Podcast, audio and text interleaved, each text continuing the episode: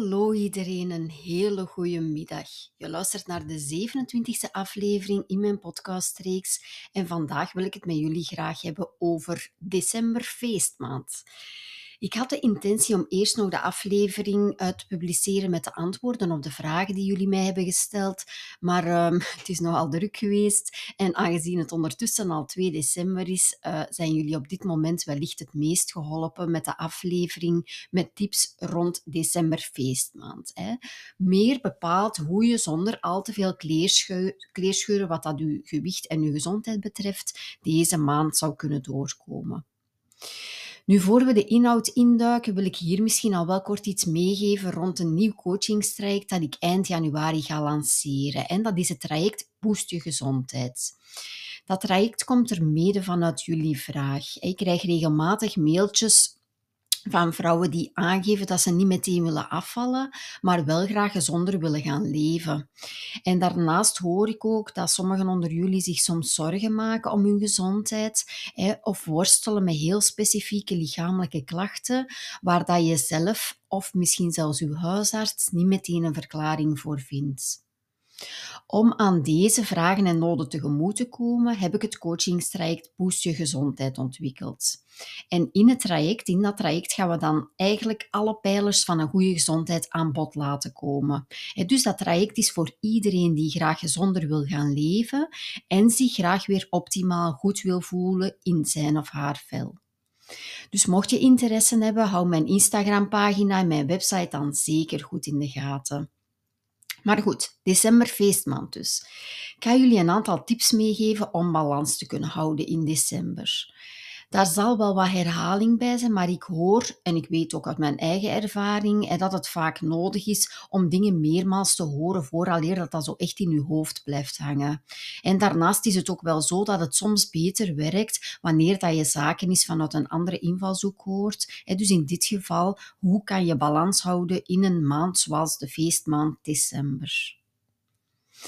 Mijn eerste en meteen ook een heel belangrijk advies is: geniet vooral van deze maand. Het is Sinterklaas, daarna Kerstmis en Nieuwjaar geniet daar vooral van. Hè. Um, ik luisterde onlangs naar een andere podcast uh, die over afvallen ging en daar werd een vergelijking gemaakt in het aantal calorieën dat er zo in snoepgoed zit. Hè. Als je dan wilt snoepen met Sinterklaas, wilt je dan liever speculaas eten of chocolade of marsepein, want welk product bevat dan het minste aantal calorieën? Mijn mening daarover is, houd u daar vooral niet mee bezig. Hè. Als je wilt snoepen, als je iets wilt nemen, kies dan iets waar dat je echt van geniet, iets wat dat je echt lekker vindt.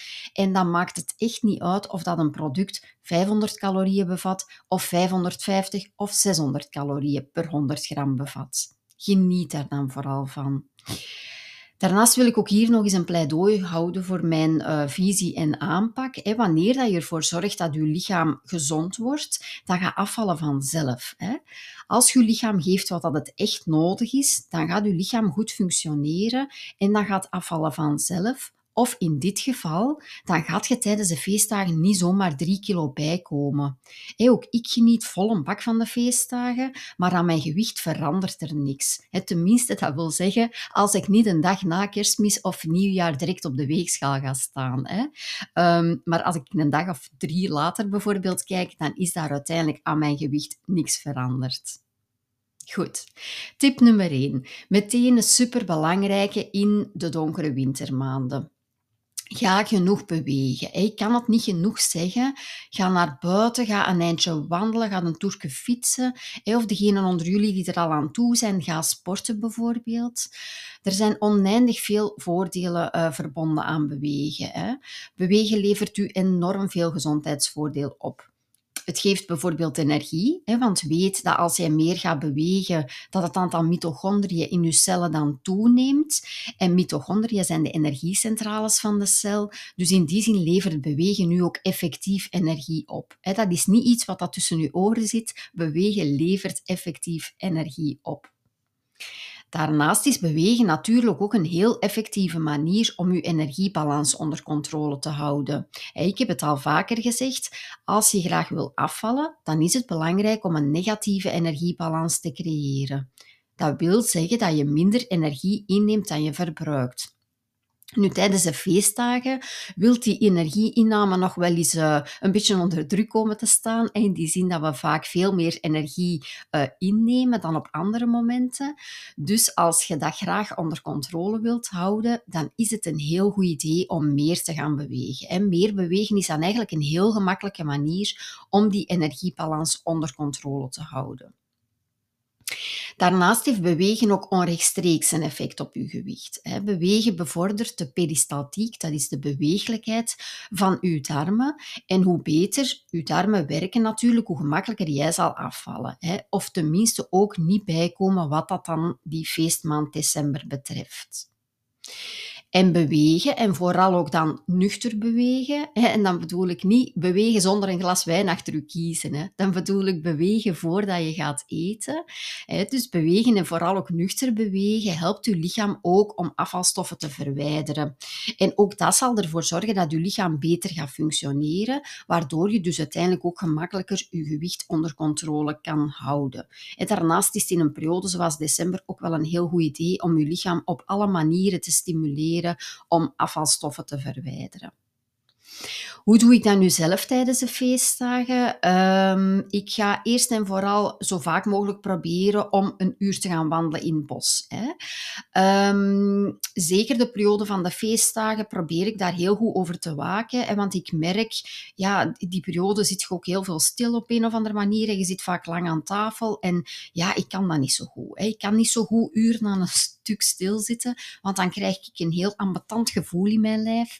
Dus zeker ook op de feestdagen zelf ga ik zeker um, vooraf hè, of um, het bos nog ingaan hè, om te gaan wandelen.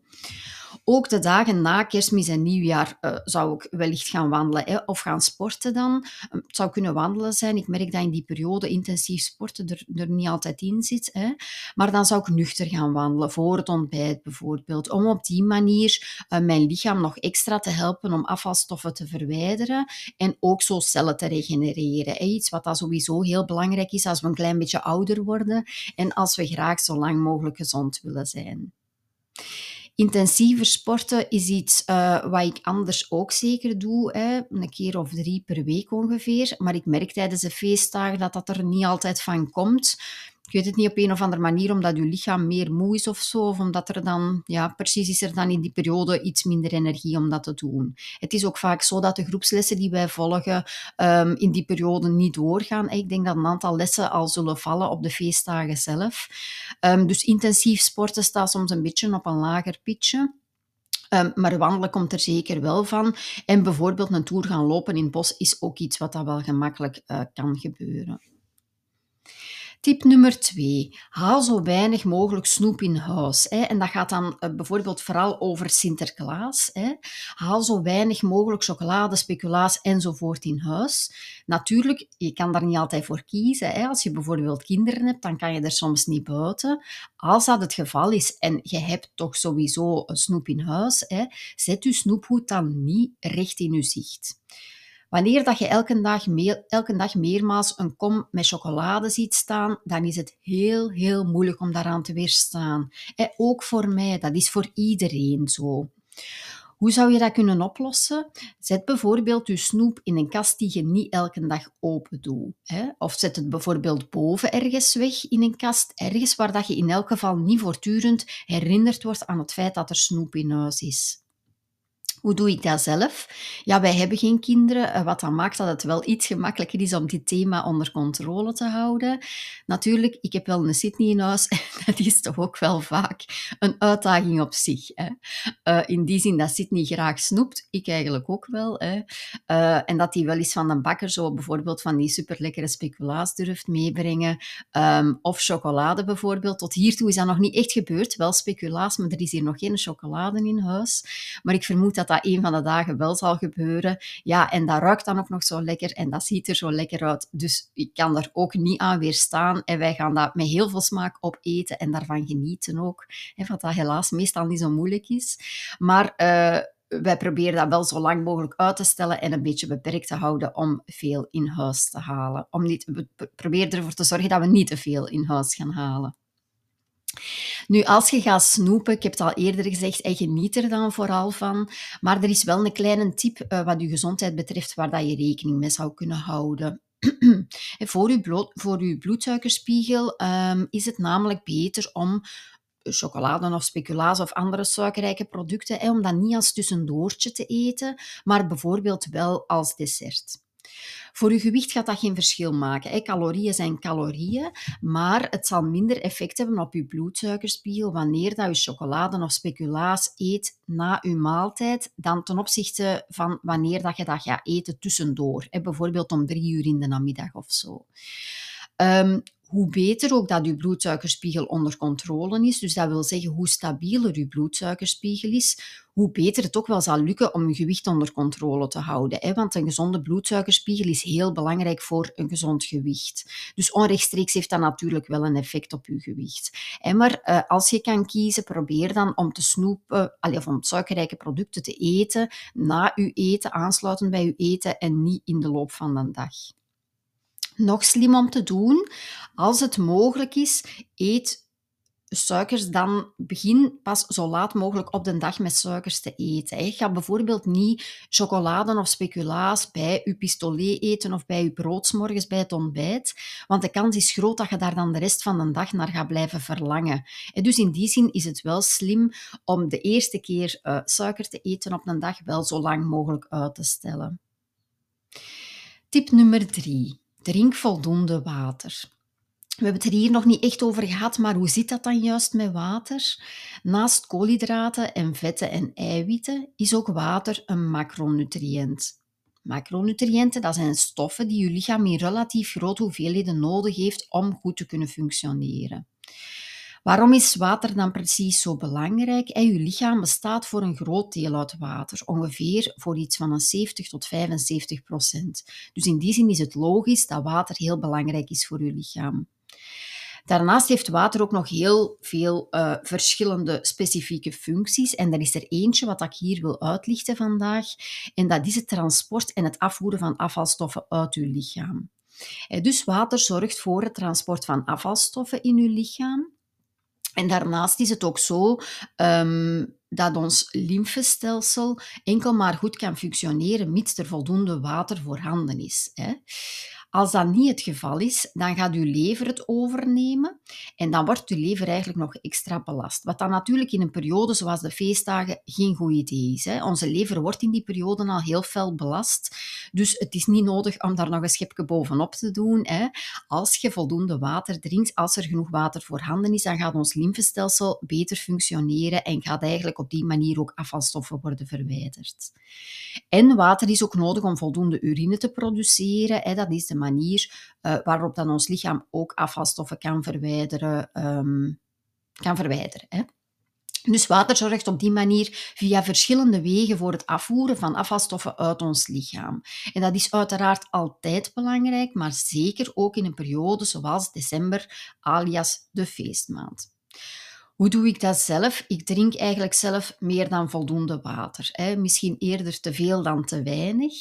Um, ik heb in een vorige aflevering ook al verteld, ergens in een van de eerste afleveringen, dat het gezonder is om te bulk drinken dan om heel de dag door met kleine slokjes water te drinken. Maar dat is iets, eerlijk gezegd, wat dat bij mij wel niet vaak uh, helemaal goed lukt. Hè. Ik heb nogal de neiging zo van een hele dag door te drinken. Ik weet dat dat niet goed is voor je systeem, maar ik vind het een uitdaging om daar verandering in te brengen. Ik merk dat mijn brein daar een gewoonte van heeft gemaakt en het vraagt veel aandacht van mij om dat bij te sturen.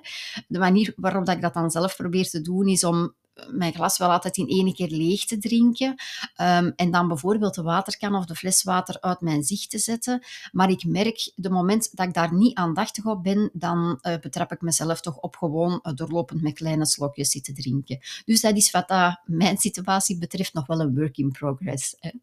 Maar als jij nog niet zo ver bent dat je al voldoende water drinkt, en dan zou het al heel goed kunnen zijn uh, om daar in elk geval mee te beginnen.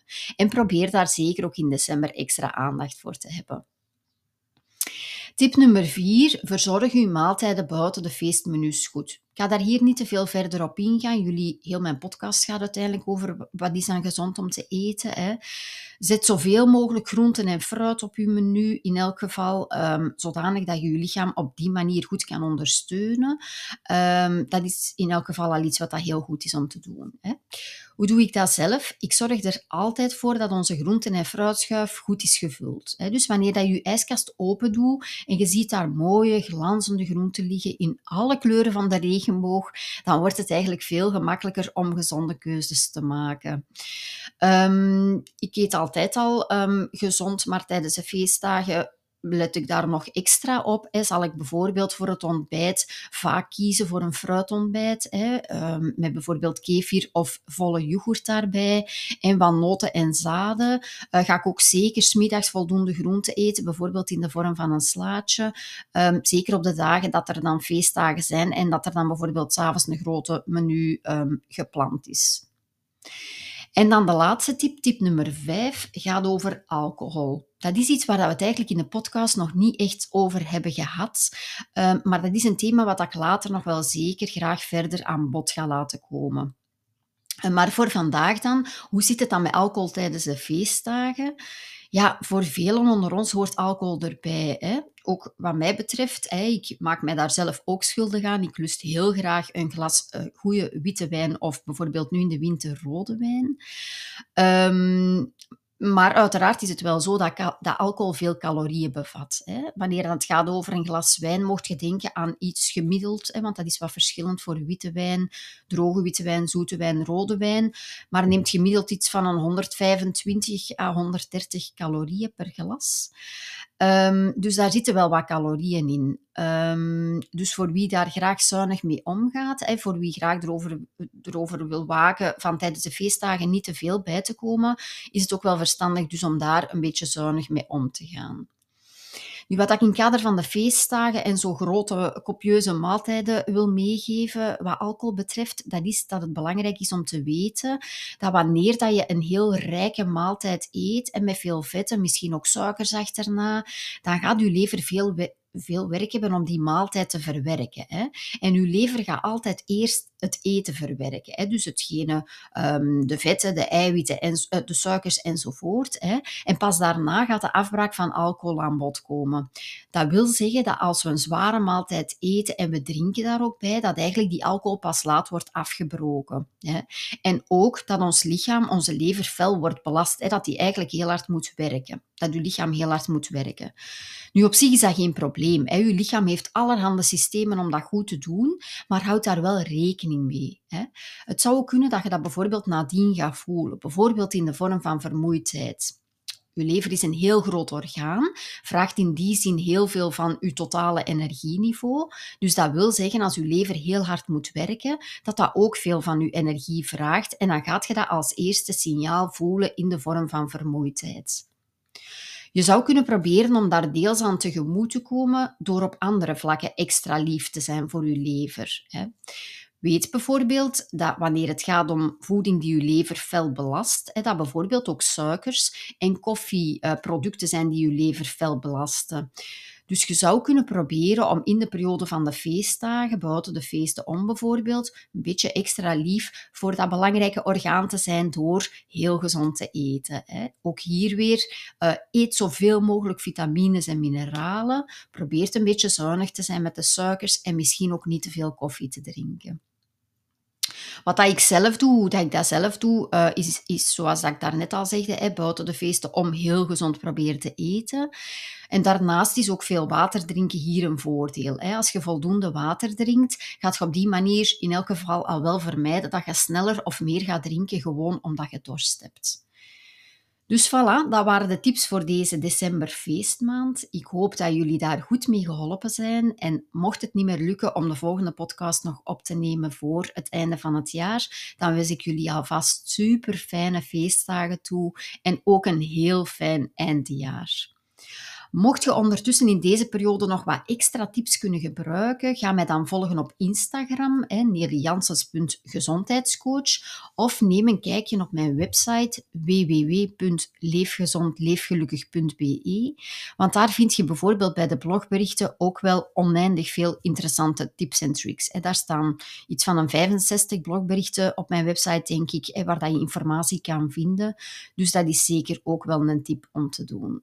Maar voilà, dank jullie wel voor het luisteren en een heel prettig eindejaar.